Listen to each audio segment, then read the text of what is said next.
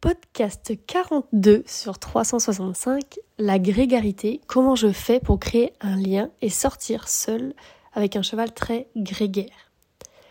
Donc bonjour à tous et à toutes. Le sujet que vous m'avez beaucoup demandé en ce moment, c'est d'aborder la grégarité. Sujet qui peut être vraiment confrontant, autant pour notre cheval qui subit cette situation dès qu'il est séparé de ses congénères, ainsi que pour nous, l'heure humain, qui sommes souvent démunis face à cette situation. Le problème, c'est que donc on se sent démuni, mais on commence aussi à se raconter des choses du type mon cheval n'aime pas être avec moi, il n'a aucun intérêt pour ce que je propose, etc.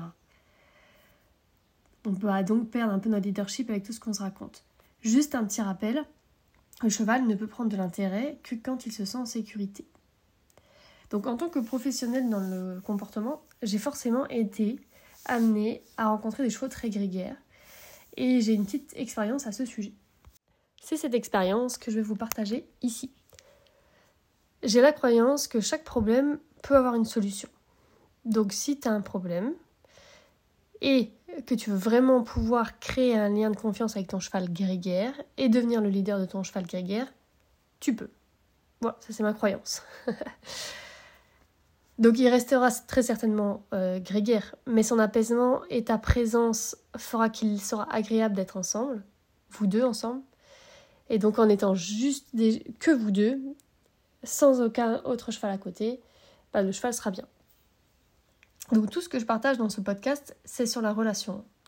Et donc sur le fait d'être leader de ton cheval.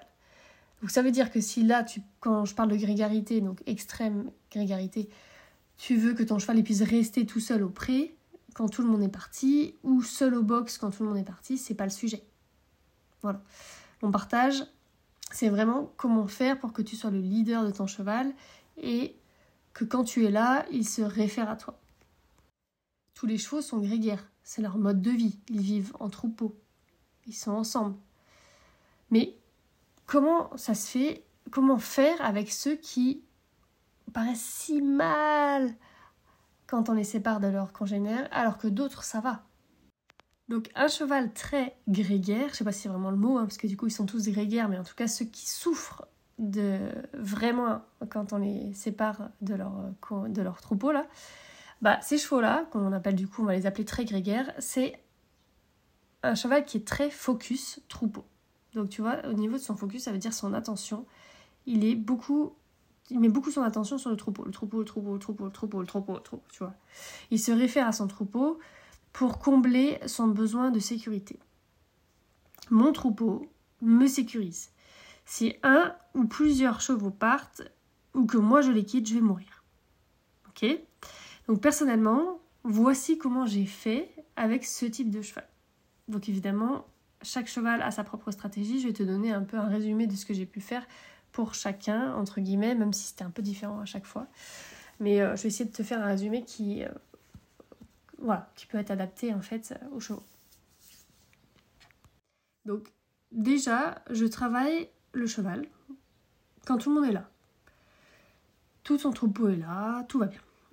Et je lui montre que moi, l'humain, donc en plus en général, moi, ils me connaissent pas, donc c'est pas mon cheval, donc euh, ils me connaissent pas.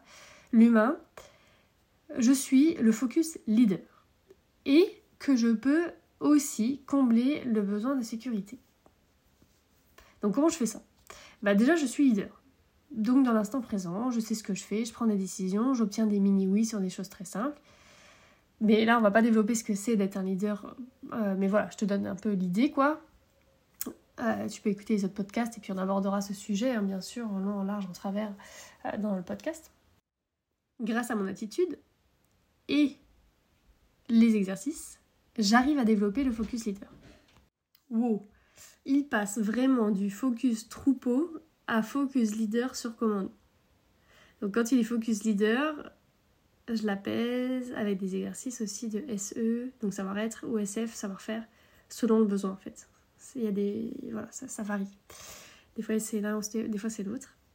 Enfin, un type ou un autre type. Et quand c'est fluide, je vais faire des approches retrait de son troupeau. Donc ça, tu vas connaître. L'approche retrait, tu sais, tu te rapproches, tu te, tu te retires, tu te rapproches, etc.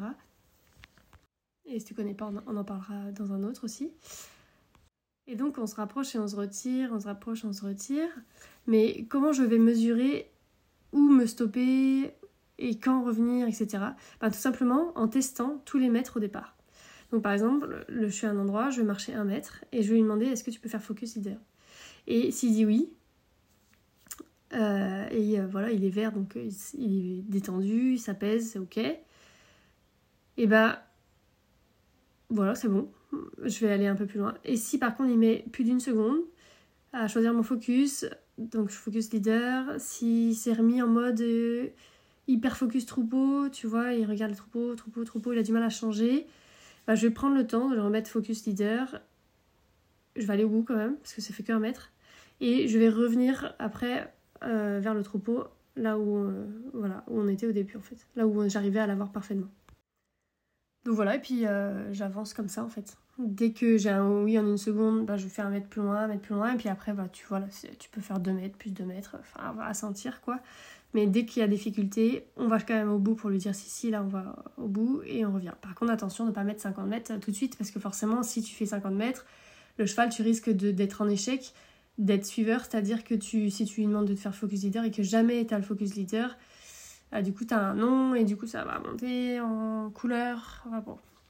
Donc, je vais aussi faire varier mes exercices de focus leader, parce qu'il y en a plusieurs, pour ne pas avoir un cheval qui fait l'exercice un peu mécaniquement sans changer de focus. Donc c'est pour ça que c'est important d'avoir plusieurs outils de changement de focus en leader.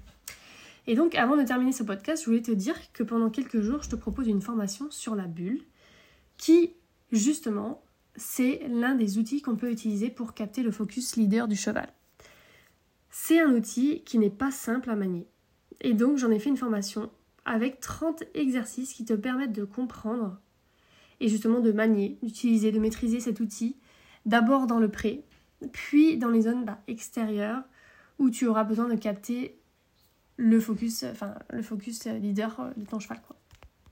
Donc pour trouver cette formation, c'est sur marimadec.com. Donc en haut à droite du menu, tu sais, tout en haut du site, tu as euh, écrit les formations de Marimadec. Tu cliques dessus. Et là, tu arriveras du coup sur la page. Et euh, il y a une promo actuellement, pendant quelques jours encore, de 100 euros. Donc la formation, elle est à 97 euros au lieu de 197 euros le reste de l'année.